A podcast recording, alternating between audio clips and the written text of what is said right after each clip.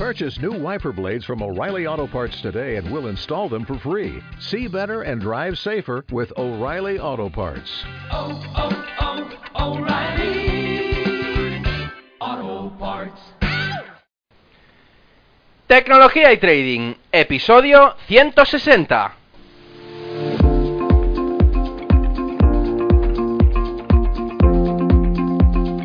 Muy buenos días a todos, bienvenidos un día más a este podcast y canal donde se trata todo lo relacionado con el trading financiero, la informática y por tanto la combinación de los dos, el fintech. Aquí tratamos de técnicas, algoritmia, estrategias, noticias y muchas cosas más. Por eso solo puedo deciros, bienvenidos a Tecnología y Trading. Programa 160 en este viernes 23 de marzo del 2018. Y como cada viernes, hoy vengo con un invitado especial al programa.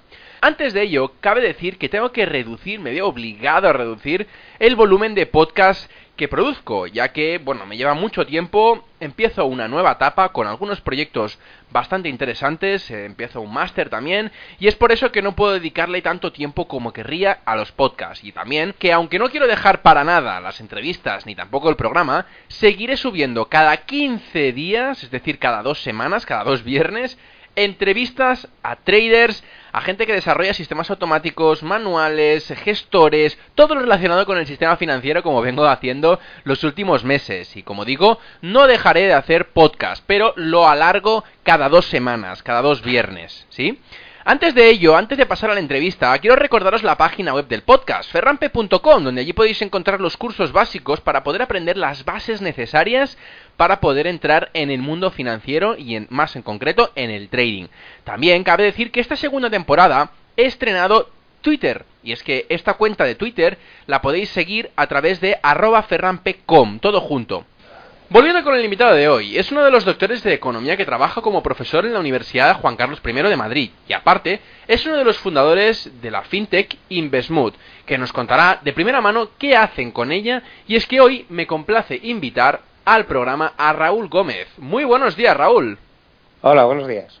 Bueno, primero de todo, gracias por venir. La verdad es que, bueno, no te conocía desde hace unas semanas atrás, porque como ya, bueno, supongo que mucha gente sabrá que hay mucha gente que me recomienda a otra gente y otra gente me recomienda a otra gente, y bueno, gracias a esto puedo hacer estos podcasts y puedo hacer las entrevistas, y es por eso que una persona me recomendó a Raúl y gracias a esto empecé a investigar más sobre lo que estaba haciendo en la empresa, en Invesmood, y la verdad es que no mucha gente lo hace, por no decir que no conozco a nadie.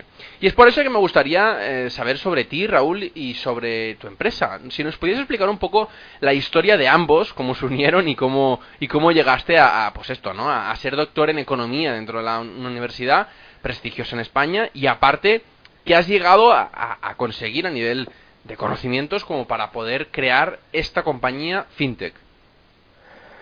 Bueno, pues mi historia, yo empecé trabajando en el sector bancario hace ya más años de los que me gustaría, y ya en el año 2000 mi percepción era que el principal creador de valor para el mundo de los mercados financieros pues no era el trabajo del día a día, era la tecnología, y en el año 2000 mi percepción era que la tecnología podía aportar mucho más valor que por muchas horas y esfuerzo que echásemos en el back office o en el front office de un banco.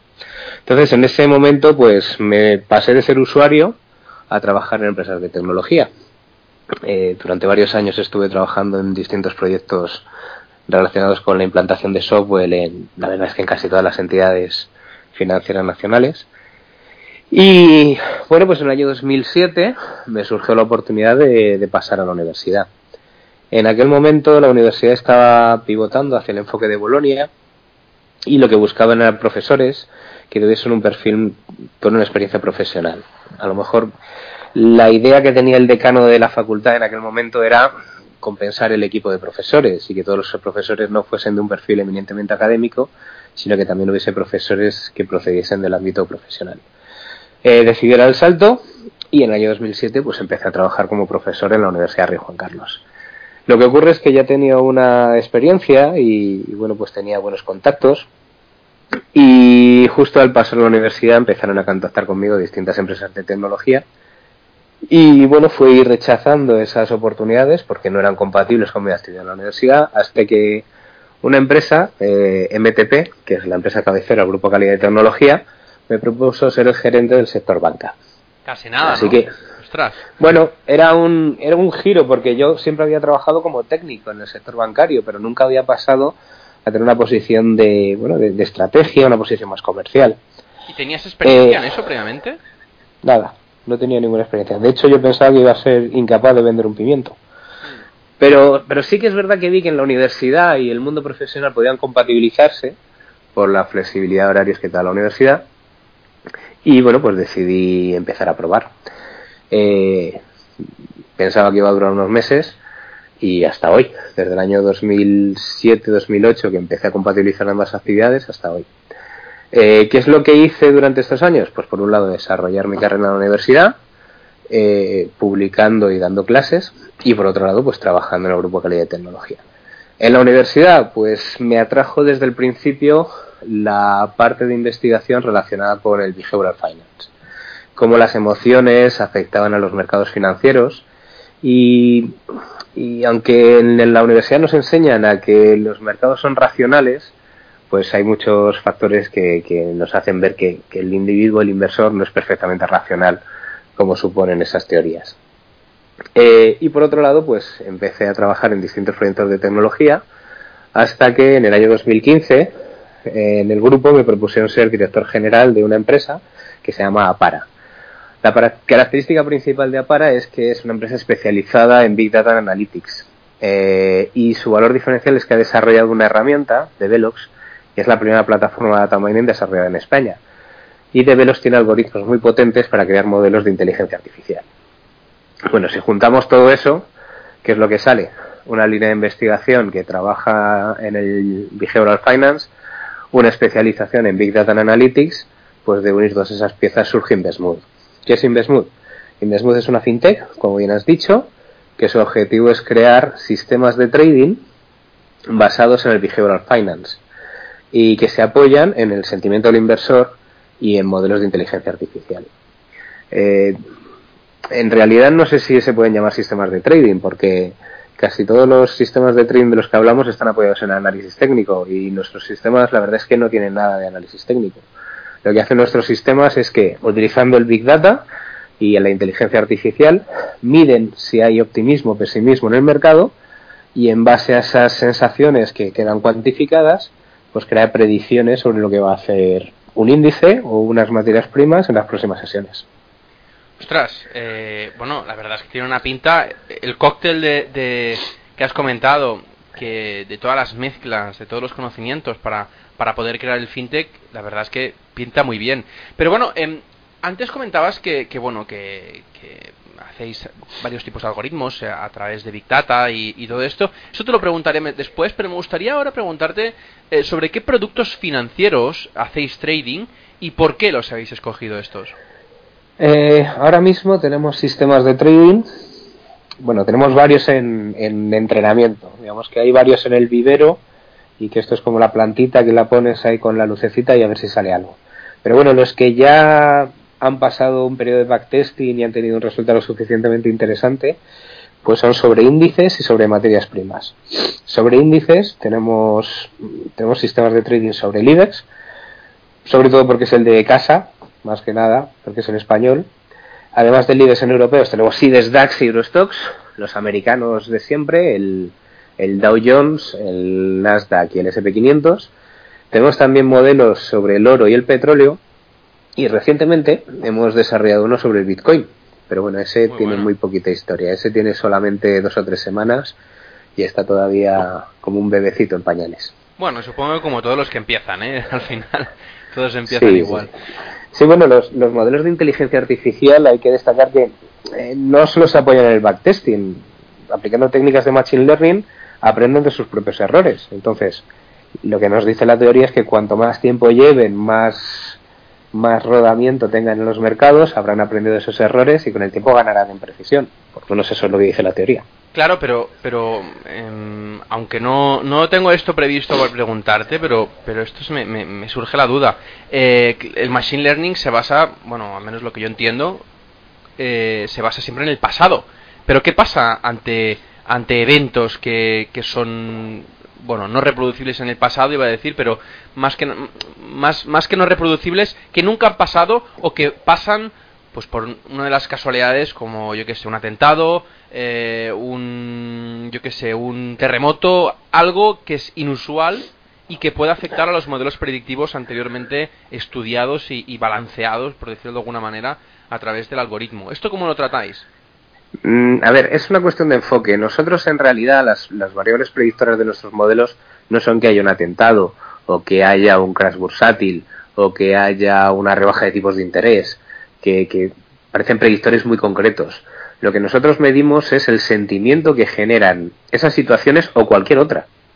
Es decir, ante un crash bursátil, ante una caída en la bolsa, ante una subida de tipos, pues hay un cambio en el sentimiento de los inversores, positivo o negativo. Lo que nos dice la teoría es que en sentimientos positivos hay mayor tolerancia al riesgo y por lo tanto hay mayor apetito por la inversión y tendencias alcistas, mientras que en situaciones de pesimismo ocurriría lo contrario. Entonces, nosotros no medimos realmente el evento concreto, nosotros medimos el miedo o la alegría que puede causar algún evento. Entonces, en ese sentido, nuestros predictores son muy sencillos, son si hay optimismo, si hay pesimismo, si hay un sentimiento bueno, malo, neutro, o si los niveles de determinadas búsquedas que nos indican ese sentimiento pues son altas o son bajas. Muy bien, bueno, entonces, claro, interpreto que este sentimiento lo cogeréis de diferentes sitios a la vez, ¿no? Sí. Porque tenemos distintos modelos. Son puro Big Data, pero ¿cómo obtienes todos estos datos de todos los sitios de Internet para que no te califiquen como spammer? Porque al final estás haciendo obtención de datos constantemente de diferentes activos, ¿no? Vigilando para poder leer estos datos y ponerlos dentro de la máquina, ¿no? Bueno, nosotros lo que hacemos, tenemos dos tipos de modelos, los modelos intradía y los modelos semanales y mensuales. En los modelos intradía, pues el modelo genera una predicción para la próxima sesión bursátil, mientras que en los modelos semanales y mensuales, pues es para la próxima semana o para el próximo mes. En los modelos intradía los alimentamos con noticias, y noticias en cualquier tipo de medios en prensa, en medios digitales, prensa, radio, televisión, portales de internet, agencias de noticias, etcétera. Esa información la estructuramos y lo que hacemos como predictor es pasarla por algoritmos de procesamiento de lenguaje natural que nos dan ese sentimiento. En realidad, mi predictor no es que la noticia diga ayer el IBEX subió un 15% y estamos muy contentos.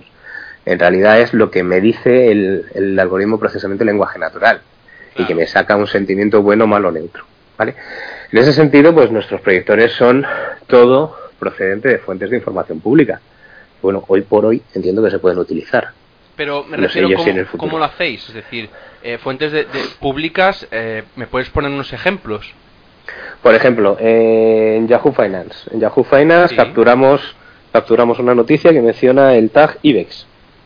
Esa noticia la pasamos por el algoritmo de procesamiento del lenguaje natural y nos dice, pues el sentimiento es bueno, o el sentimiento es malo, o el sentimiento es neutro. Y Yahoo Finance sería uno de nuestros predictores. Claro. Así como buscamos en Yahoo Finance, pues buscamos en otros medios. Además, lo curioso de esto es que a priori debería de parecer que los medios especializados tienen mayor capacidad predictiva. Los algoritmos que utilizamos tienen un proceso de optimización por fuerza bruta que va metiendo y sacando predictores hasta que llega al modelo óptimo. Y curiosamente muchas veces sacan predictores de medios que pensábamos que iban a ser buenos predictores y resulta que no lo son. Hay otros predictores que son gafes. Por ejemplo, hice un estudio hace tiempo y salía que en La Sexta solo hablaban mal del IBEX. ¡Ostras! Entonces al final es el algoritmo de inteligencia artificial el que mete y saca del modelo aquellos predictores que tienen mayor capacidad. Entonces, ¿qué metemos en el modelo? Pues cuanto más abanico, mejor. Ya te digo que entre los predictores está, como te he mencionado, La Sexta, está Europa Press, está Radio Televisión Española, está Telecinco, está Antena 3, está la COPE, Cadena SER, están prácticamente todos los medios, periódicos escritos, Expansión, La Vanguardia, Cinco Días. Todos esos son los predictores y el algoritmo es el que se encarga de medir la capacidad predictiva que tiene ese sentimiento sobre el mercado. Y luego tenemos otros modelos, que esos modelos son semanales y mensuales, que ahí directamente nos basamos en la actividad de búsquedas en Internet de determinados términos económicos y financieros. Por ejemplo, cuando hay un movimiento en el mercado, la gente busca más volatilidad. O cuando hay una tendencia bajista muy marcada, la gente busca más crash, crisis, recesión. Cuando hay tendencias alcistas, la gente se interesa más por productos más tendenciales, tipo los ETFs. Entonces, el medir esa actividad de búsquedas en Internet nos da una escala del interés que tiene por los inversores de determinados temas. Y eso también son predictores válidos para la evolución del mercado.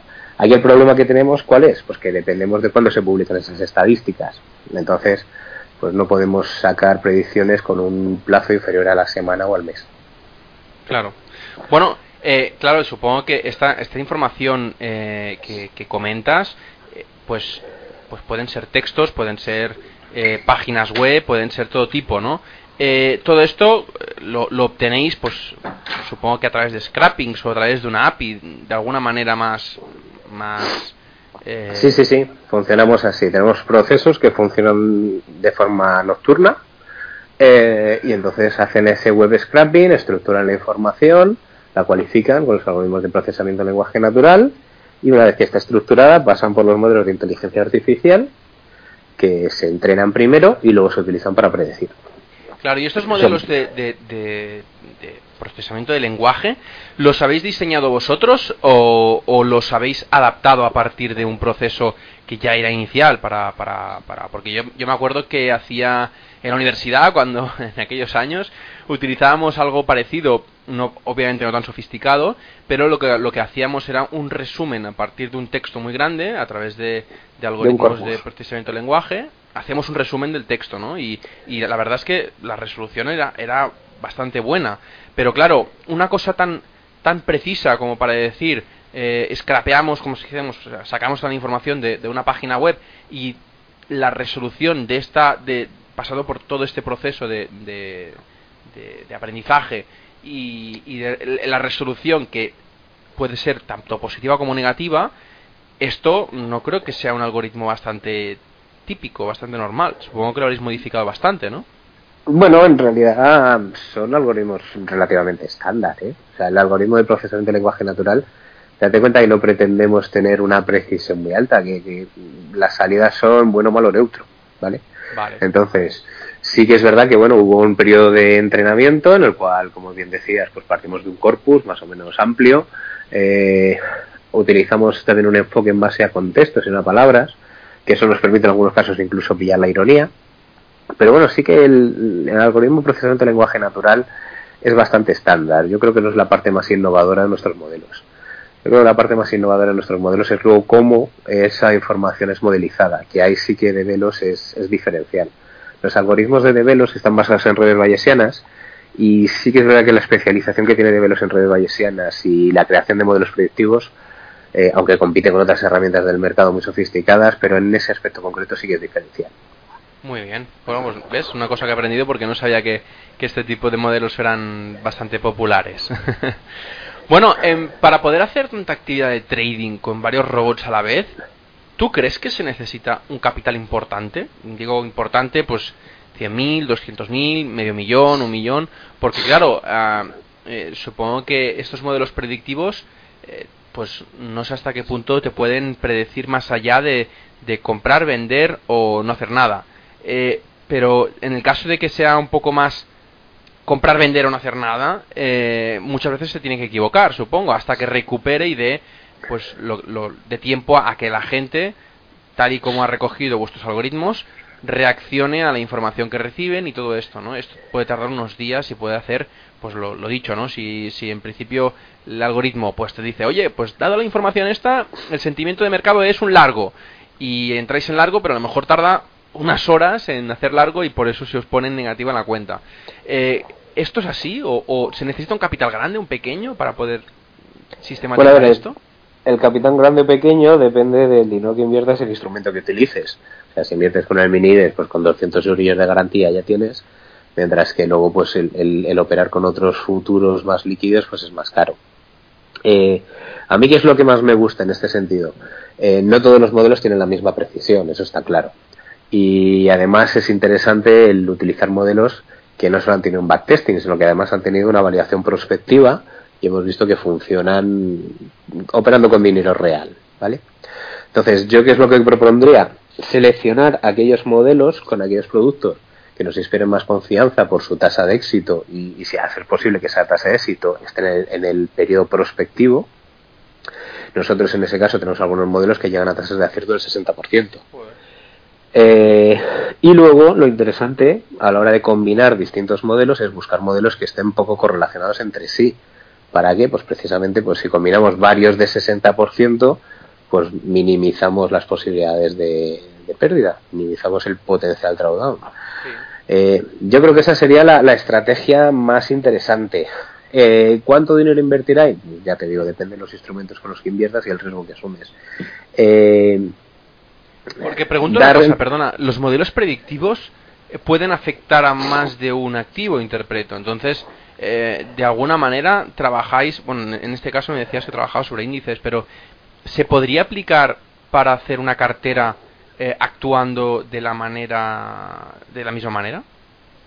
Para una cartera con acciones, por ejemplo, con CFDs. Por ejemplo, decir, pues mira, de las 35 acciones del IBEX solo cojo las 10 acciones que se dedican a este sector, las 5 a otro sector y las 3 de otro sector. Y de cada sector las pondero diferente, teniendo en cuenta pues lo que ha podido procesar el algoritmo. Ese estudio nosotros no lo hemos hecho. Date cuenta que aquí estamos abriendo un campo de investigación que yo sinceramente no me atrevo a ver dónde está su límite. Lo que dices, pues sí, yo creo que es perfectamente posible. A priori, problemas que se me ocurren, pues mientras que del IBEX se habla todos los días, del Dow Jones se habla todos los días, del oro y del petróleo se habla todos los días, a lo mejor hay acciones concretas en las que no se habla todos los días. Entonces, lo que sí que nosotros estamos observando es que estos modelos tienen mayor precisión en momentos convulsos, en momentos que hay volatilidad. En momentos que no hay noticias y que no hay opiniones y no hay sentimiento, pues estos modelos se quedan sin energía, se quedan sin predictores. Entonces, el riesgo que yo veo de hacerlo con modelos sobre acciones puntuales, pues puede ser que haya mucho tiempo que no haya noticias sobre esas acciones y que se quede sin energía. Claro. Pero bueno, ya te digo que puede ser posible. Y que, bueno, por investigar aquí tenemos un campo infinito por recorrer. Ya imagino, ¿no? Y además que supongo que cada día se os ocurren cosas nuevas, ¿no? Para añadir. Pues sí, la verdad es que casi es agobiante porque, bueno, te he comentado antes que tenemos 2 semanas de rodaje con el modelo del Bitcoin. Pues yo nunca he sido una pasión de las criptomonedas, pero sí que es verdad que observamos que había una alta correlación entre el movimiento que tenían en Internet, las búsquedas sobre las criptomonedas y la evolución del precio del Bitcoin. Entonces, bueno, pues lo modelizamos, salió bastante bien y, bueno, pues ahora estamos en fase prospectiva. Muy bien. Verdad es que cada día se te ocurren cosas diferentes. Pero bueno, hay que... Lo bueno es que lo lleváis a la realidad, porque muchas veces se os ocurren cosas nuevas y se deja pasar. Pero sí, es interesante. Bueno, y luego también hay que ver el recorrido comercial que tiene. Mira, por ejemplo, yo hice un modelo, yo que soy muy futbolero, hay un índice que es el Eurostox Football, no sé qué se llama. Bueno, es un índice de Eurostoxx que recoge la evolución de los 20 equipos de fútbol cotizados en las bolsas europeas. Bueno, está el Ajax, el Inter de Milán, el Oporto, etcétera. Es curioso ese modelo porque si ese modelo intentas predecirlo con el sentimiento que sale solamente de temas económicos y financieros, tiene una tasa de acierto mucho menor que si tú le metes el impacto que tiene en Internet las búsquedas de Cristiano Ronaldo, Messi, Neymar. Entonces, es curioso, lo que es curioso ahí desde un punto de vista académico es que la inversión en fútbol es totalmente alternativa y que el sentimiento asociado a un personaje determina una mejor capacidad predictiva sobre un índice. Sí. A mí me parece un modelo chulísimo, pero ese no lo vamos a comercializar porque no hay mercado, no hay volumen, no hay futuros. Entonces hay que compensar las dos cosas, que el modelo sea interesante, que tenga capacidad predictiva y que luego pueda tener recorrido comercial. Claro. De hecho, una pregunta, esto comercialmente, como comentabas, ¿cómo lo vendéis? ¿Tenéis una gestora? ¿Estáis comercializando los productos solo para vosotros, para terceros también? ¿Qué tratáis con ello? Nosotros, nuestro objetivo es abordar tres segmentos de clientes. Uno es el segmento minorista, que ahí nos movemos a través de la plataforma Trademotion, que imagino que ya conoces. Sí. Entonces, bueno, pues en el segmento tenemos muchas licencias. Nada, lo curioso es que como Trademotion está abierto a todo el mundo, pues tenemos clientes que usan nuestras estrategias pues en Australia, en sitios extrañísimos, ¿no? Que nunca pensaba que mis modelos podían llegar ahí. Entonces, bueno, esa es una parte, el segmento minorista a través de la plataforma Trademotion. Además, nosotros damos un servicio de predicción que es más completo, en el cual pues hay acceso a la probabilidad que te da el modelo, puedes hacer decisiones prospectivas combinando distintos modelos con distintos entrenamientos, y esos modelos se los ofrecemos a diferentes gestoras. De hecho, ya hay algunas gestoras que lo están utilizando y hay algunos inversores a nivel institucional que también están interesados. Y el siguiente paso, el tercer nivel al que nos gustaría comercializarlo, pero bueno, eso creemos que todavía nos faltan algunos años, es el poder crear un fondo de inversión, un fondo de inversión alternativo que se base en el Big Data y la inteligencia artificial. Entonces, bueno, pues estamos hablando con algunas entidades que están interesadas, pero bueno, sí que me da la sensación de que en el mundo de los mercados financieros la inteligencia artificial, el Big Data se habla mucho, pero no sé si hay voluntad real de hacer cosas en ese sentido, por la experiencia que tengo en los últimos 2 años. ¿Pero tú crees que es por algún motivo en concreto? ¿Porque no ha funcionado? Porque yo sí que leí una vez un artículo en el que decían que, bueno, pues los modelos predictivos los habían empezado a hacer las grandes gestoras, JP Morgan, Morgan Stanley, todas estas empresas grandes que tienen pues capital, tienen pues a genios trazando todo el rato modelos predictivos y modelos matemáticos, y yo recuerdo que decían que no eran tan efectivos como otros tipos de algoritmos.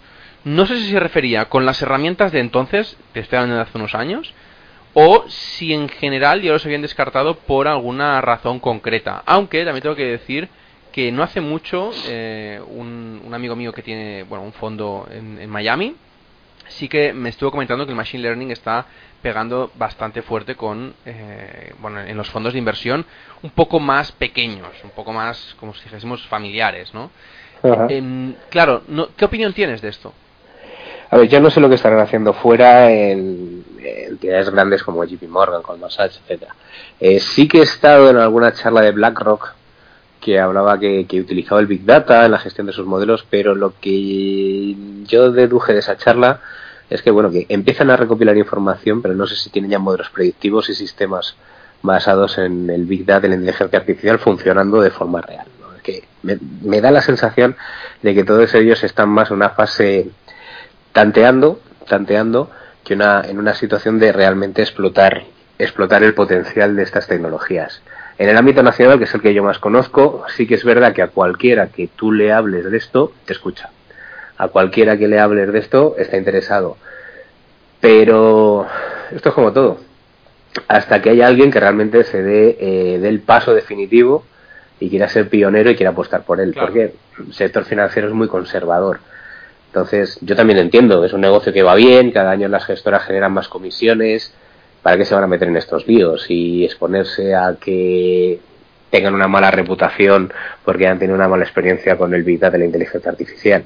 Pero igualmente lo podrían utilizar sin decir nada. Es decir, hay, sin ir más lejos, hay entidades bancarias actualmente, pues por poner nombres, Santander, la Caixa, todos los grandes tienen a sus gestores que nadie, entre comillas, nadie sabe exactamente cómo hacen el trading o cómo operan en sus salas de máquinas. Simplemente ves el porcentaje anual, las comisiones, todo esto, pero lo que hacen dentro es bastante agnóstico el inversor normal.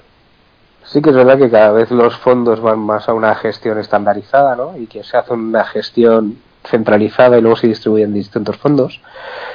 Pero por eso te digo que cada vez son más conservadores, cada vez dejan menos recorrido para el gestor. Y ese menos recorrido para el gestor también pasa por no darle libertad de experimentar estrategias alternativas como es esta. Entonces, bueno, yo esa es mi sensación. Sí. A día de hoy. Me parece que hay interés, que sí que es verdad que la gente tiene convencimiento de que estos son los próximos pasos, pero veo que todavía hay cierto conservadurismo y que las entidades no se decidan a dar el paso. Claro. ¿Tú crees que aún queda, no? Yo creo que sí. Bueno, dada la tipología de robots, cuando los sistemas predictivos entran a funcionar, que supongo que es constantemente, antes me decías que cada noche, ¿no?, analizan los datos. ¿Tú te has dado cuenta si funcionan mejor con un mercado tendencial o en no tendencia? ¿O cuándo es cuanto mejor podéis coger la sensación de mercado y con mejores resultados? Nuestra sensación es que funcionan mejor en contextos convulsos, como te decía. Además, en el tiempo que llevamos nosotros con una validación prospectiva, entonces tenemos modelos que algunos modelos cogen datos desde el año 2004, pero llevamos funcionando año 2016, 17 y lo que va de 2018. El año 2016 fue bastante convulso, porque tuvimos ahí pues el Brexit y las elecciones de Trump y tuvimos ahí bastantes historias. Nuestros modelos en ese contexto convulso funcionaron muy bien, independientemente de que esa convulsión fuese alcista o bajista. Normalmente la convulsión se asocia más a tendencias bajistas, ¿no? Pero bueno, digamos que ahí la volatilidad es lo que afecta, o sea, es la energía que mejora la predicción de nuestros modelos. El año 2017, sobre todo en la segunda mitad del año 2017, quitando el tema de Cataluña a nivel nacional, pero los mercados fueron para arriba y casi no se hablaba de ellos. O sea, sí. El Dow Jones, el S&P 500 hacía máximo histórico tras máximo histórico y no salía ni siquiera las noticias. Ahí los monomodelos funcionaron peor. Y a partir de febrero, que ha vuelto la volatilidad del mercado, pues nuestros modelos han empezado a coger energía. Así que yo creo que la variable no es tanto tendencia alcista, bajista, mercado plano, sino que es más bien si genera opiniones o no genera opiniones. Muy bien. Bueno, la verdad es que al final cuanta más información supongo que mejor para vuestros algoritmos, ¿no? Efectivamente. Claro. Con respecto a esto precisamente, ¿de qué manera vais mejorando el sistema en general? Porque al final entráis diferentes variables de diferentes sitios, pues, páginas web, redes sociales, supongo. Al final el sistema tiene que decidir a partir de estos datos obtenidos, pues la información que ha procesado, pues qué resultado tiene, ¿no? Pero la pregunta es, si queréis mejorar el sistema, ¿lo hacéis incluyendo más información? ¿Mejorando los algoritmos de interpretación? ¿O de qué manera lo hacéis? Nosotros intentamos optimizar los sistemas de dos maneras. Una, con más histórico. Cuando más histórico haya, los sistemas aprenden de sus errores en el pasado y de sus aciertos.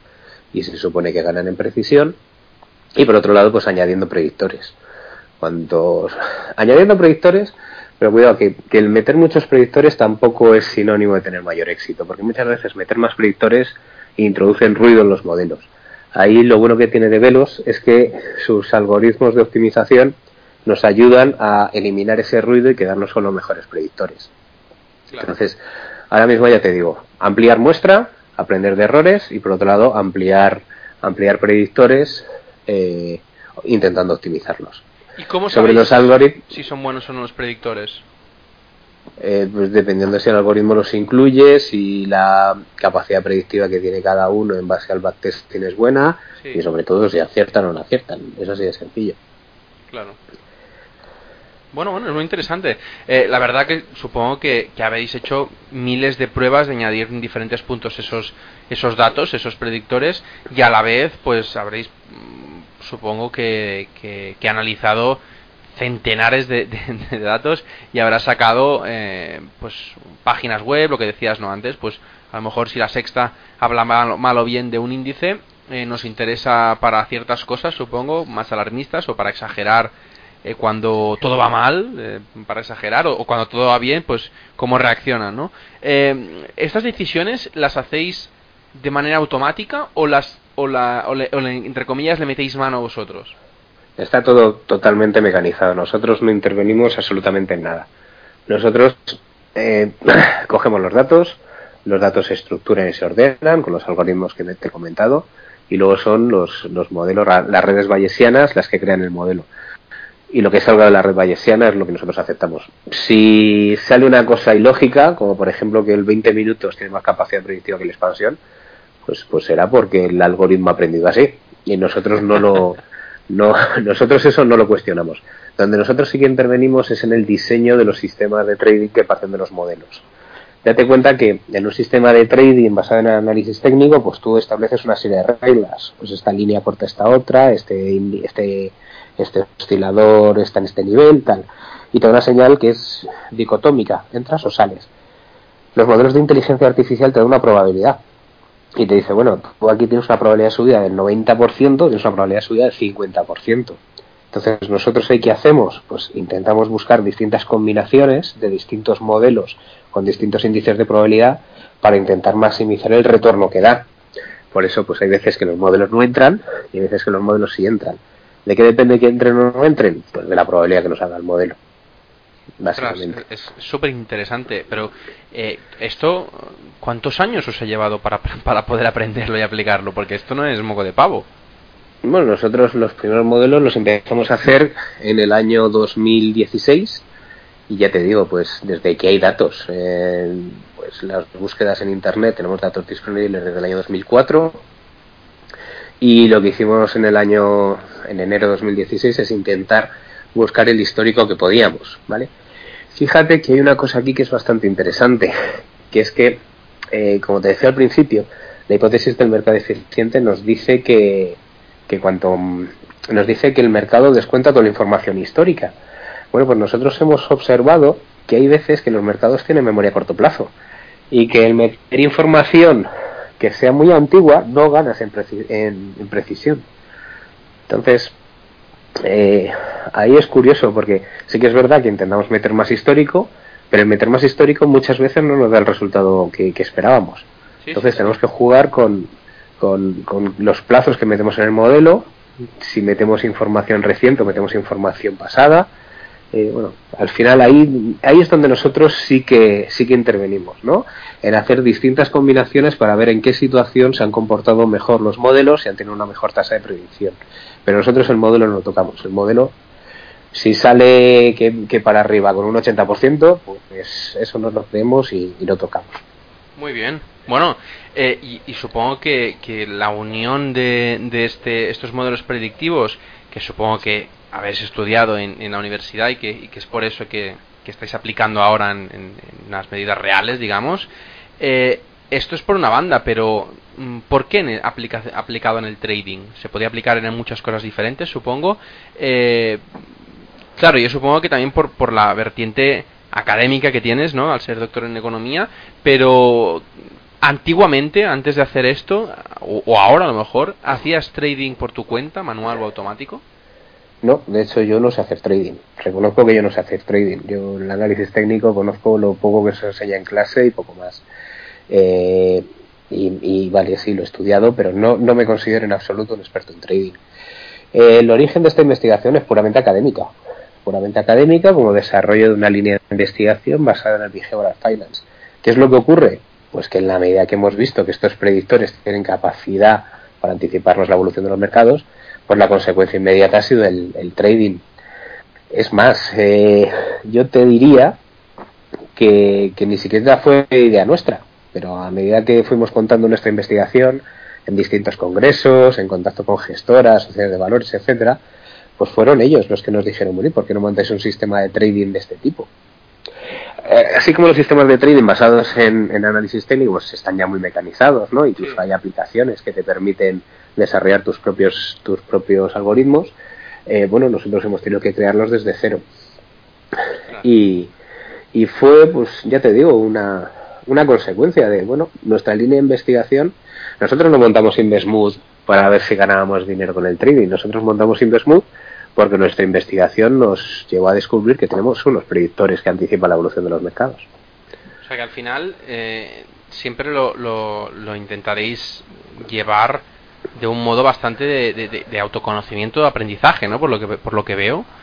Sí. De hecho, bueno, ahora lo bueno que tiene esto a nivel académico y como profesor y en el mundo que yo me muevo es que cada vez que voy a un congreso, pues la verdad es que despierta mucha expectativa. Yo, pues por ejemplo, el verano pasado estuve en un congreso en Italia. Yo hice mi ponencia contando cómo funcionaban mis sistemas de trading y los ponentes que venían detrás mío pues estaban un poco apabullados, los pobres, porque habían hecho trabajos muy interesantes, académicamente brillantes, pero claro, es que esto es disruptivo e innovador. Y los pobres empezaban su exposición diciendo, bueno, lo mío no es tan interesante, pero lo voy a contar. Entonces, lo que quiero decir es que el motor, yo creo que también es interesante ese valor diferencial, y que el motor no es intentar hacer un modelo que acierte mucho, que lo es. El motor, el origen, el germen ha sido la investigación pura y dura. Bueno, muy bien, muy bien. Y bueno, para finalizar la entrevista, siempre me gusta preguntar pues a los invitados que traigo al programa, a la entrevista, me gustaría que nos recomendaras libros o lecturas o incluso páginas web para que la gente que le interese exactamente lo que haces, ¿no? Los modelos predictivos, inteligencia artificial, ¿de qué manera se puede aprender? Porque a veces pues vemos el trading simplemente pues de la parte técnica, de la parte automatizada, pero no tanto de la parte como la has enfocado tú a través de la empresa, ¿no? De Invesmood.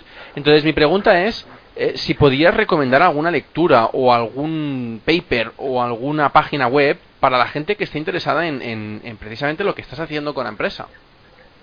Yo ahí lo que recomendaría más que recomendar pues temas de Big Data, redes bayesianas, etcétera, que de eso yo creo que hay mucho en muchos sitios. Cada vez que das una pata a un bote pues te aparece un experto en Big Data. Los científicos de datos es una profesión que cada vez aparecen más y cada vez hay más profesiones que se autoproclaman como científicos de datos. Yo casi te recomendaría más por el lado de la investigación del sentimiento del inversor. Entonces, en ese sentido hay una revista, un journal, que es el Journal of Behavioral Finance, y hay otra revista que se llama Algorithmic Finance. En estas revistas publican los premios Nobel. No olvidemos que el último premio Nobel que ha dado la Academia Sueca, el de Richard Thaler, pues Richard Thaler, su línea de investigación es la economía emocional, el Behavioral Finance. Entonces yo casi recomendaría eso, esos dos journals que enfocan la investigación en el mundo de los mercados financieros y en el mundo de las finanzas desde una perspectiva alternativa basada en el sentimiento del inversor. Impresionante. Bueno, y lo que ha hecho él a través de los, bueno, supongo que la documentación, ¿es una cosa que recomiendas para todo el mundo o es difícil de entender? Porque supongo que el premio Nobel habrá hecho algunos papers, algunos libros. ¿Esta información es asequible, entre comillas, para la gente que es más o menos novata en cuanto al trading o no tiene absolutamente nada que ver? Bueno, a ver, la información que vas a obtener aquí no es tan exclusivamente del trading. Si te coges algún artículo de esos, pues puede ser un poquito farragoso y pesado.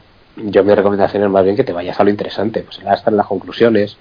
No hace falta que te leas todo el artículo, pero sí que ir leyendo cositas para quedarte con pinceladas. Yo creo que hay cosas muy interesantes. Mira, por ejemplo, hay un artículo muy interesante que desde un punto de vista totalmente científico y aséptico identifica que las mujeres son más aversas al riesgo que los hombres. Sí. Y esto está publicado en el Journal of Behavioral Finance. Entonces yo creo que el ir leyendo esas cosas, ver cómo las noticias afectan a los mercados, ver en la interpretación de las burbujas, que ahí Robert Shiller estudió sobre las burbujas económicas y también obtuvo el premio Nobel en el año 2013, si no recuerdo mal. Pues yo creo que el leer esas cosillas, sin entrar luego en las tripas de los modelos, que eso sí que puede ser un poquito árido, pero a lo mejor el leer el abstract y un poco el impacto que tiene esa línea de investigación sí que puede ser interesante y puede estar al alcance de más o menos cualquiera. Muy bien. Bueno, Raúl, muchísimas gracias por venir al programa, por la entrevista. La verdad es que creo que no he traído hasta ahora un tipo de trading ni por asomo parecido al tuyo, y por cierto es muy interesante. No sé si podrías recomendarnos algún sitio para poder que la gente te contacte en el caso de que tengan alguna duda. Bueno, tenemos nuestra página web, www.invesmood.com. Invesmood viene de Investors Mood, que es el sentimiento de los inversores. Entonces, pues si alguien quiere contactar en investmood.com, pues ahí tiene un marco teórico donde justificamos nuestra investigación, tiene información de nuestros sistemas, incluso tiene una parte privada en la cual pueden acceder de forma online a nuestras predicciones. Muy bien. Entonces, si alguien está interesado, que entre por ahí y nos contacte. Genial, pues Raúl, muchísimas gracias. De nuevo, un placer y espero que dentro de unos meses o un año puedas volver a la entrevista y nos puedas decir cómo ha ido avanzando los modelos predictivos durante el 2018. Estupendo. Ojalá que hayan acertado mucho y que nos podamos felicitar por ello. Muy bien, muchas gracias. Gracias. Bueno, para aquella gente que le ha surgido dudas de lo que ha contado Raúl, si no queréis comunicar pues directamente o pues os da cosa porque a lo mejor no tenéis el mismo conocimiento o a lo mejor pues queréis directamente contactar conmigo, pues podéis hacerlo a través del formulario de la página web ferrampe.com/contactar. Y nada más, y antes de despedirme, como siempre os pido, suscribiros al canal de iVoox y de iTunes y aparte darme un me gusta o 5 estrellas para hacerme un poco más feliz. Muchas gracias a todos y hasta dentro de 2 semanas.